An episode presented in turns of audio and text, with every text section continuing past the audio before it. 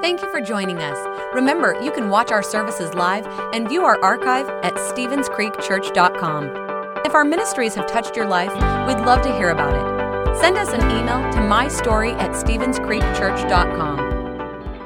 Hello, everyone, and thanks again for tuning in to another episode of Daily Spark. Today, I want to highlight a verse that I feel like is really the epitome of Jesus' heart his love for us, even when we don't love him back.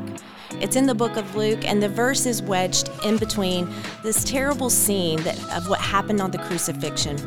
Luke 23 34 says, Jesus said, Father, forgive them, for they do not know what they are doing. In the midst of being falsely accused and enduring the most torturous death, Jesus asked God the Father to forgive his executioners.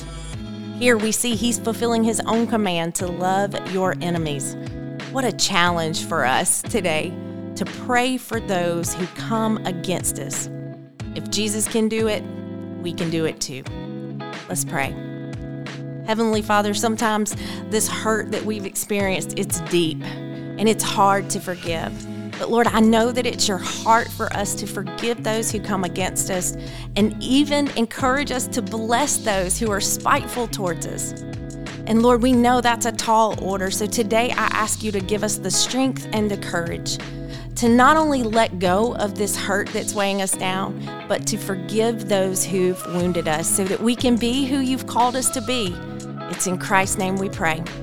Amen.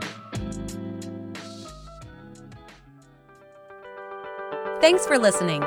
If you would like to help support the ministries of Stevens Creek Church, please go to StevensCreekChurch.com and click the Give button. See you next time.